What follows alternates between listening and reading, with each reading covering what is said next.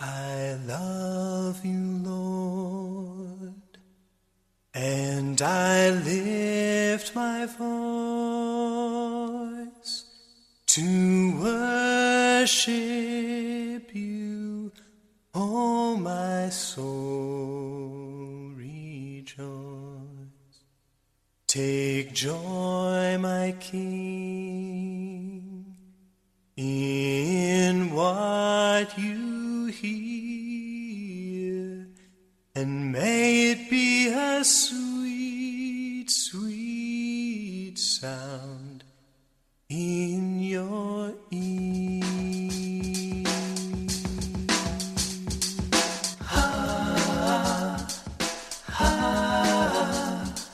Welcome to Devotionals from Dad.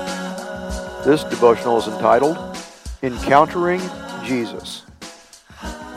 An encounter with Jesus is not something that is spooky, supernatural, or made up by crazy fanatics. There are many ways that you can encounter Jesus in the everyday details of your life. Some people may encounter him when they are serving him, some while they are worshiping, and others may encounter him when they are in the midst of a turbulent storm in their life. I had just such an encounter. I was recently divorced, and I felt like my life was unraveling at the seams. My girls were away for the weekend, and I was alone, something that I am not comfortable with. I went to bed, and during the night I had the worst nightmare I have ever had in my life.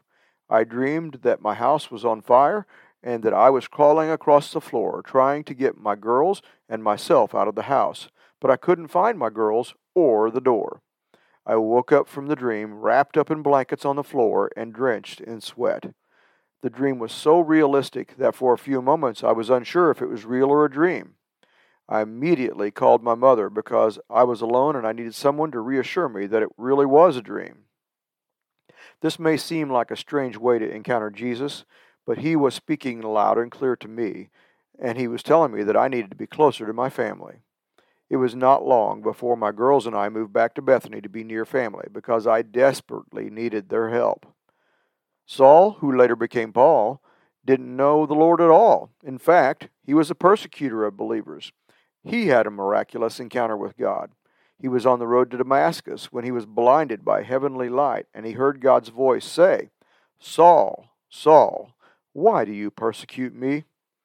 God had a plan for Paul, but he knew it would take a radical event to break through to him. God will do whatever it takes to break through into your life too. After Jesus was crucified, some of his apostles were walking to Emmaus when they had an encounter with Jesus.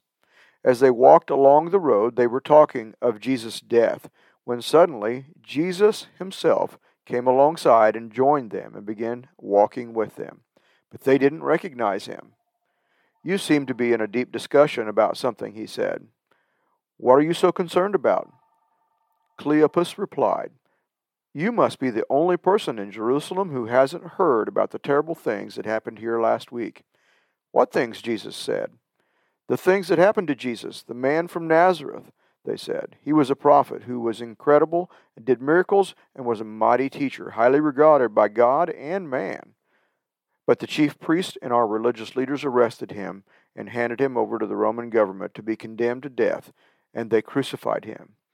We thought he was the glorious Messiah that had come to rescue Israel. Then Jesus quoted to them passage after passage from the prophets, beginning with the book of Genesis and going right on through the scriptures, explaining what the passages meant and what they said about himself. By the time they arrived at Emmaus, it was getting dark, and so the apostles invited him to stay the night with them, and as they were sharing a meal, they had their encounter with Jesus. Luke 24, verses 30 and 31. When they were at the table with him, he took the bread and he blessed and he broke it and he gave it to them. And their eyes were opened and they recognized him. And he vanished from their sight. We talk to God, we pray, we read our Bibles, and interact with Him daily. But a true encounter with Him is different. It's usually happening when we least expect it. It's deeply personal and relevant to the situation at the time. It may be life changing in some way. Its purpose is to reveal God's glory. A true encounter with Jesus is timely, specific, and purposeful. Finally, an encounter with Jesus may leave you breathless, speechless, or immobile while you process what has happened. In Paul's case, it even left him blind. When you experience such an encounter, what makes it so wonderful is the realization that God sees you. He knows you, He knows your name, and the very intimate details of your life. How incredible is that? Take joy, my King,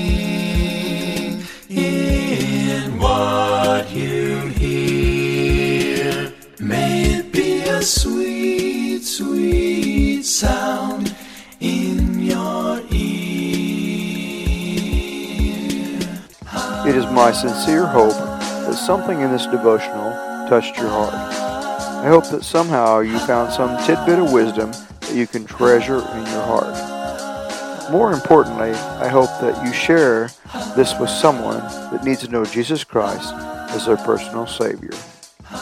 Love you, Dad.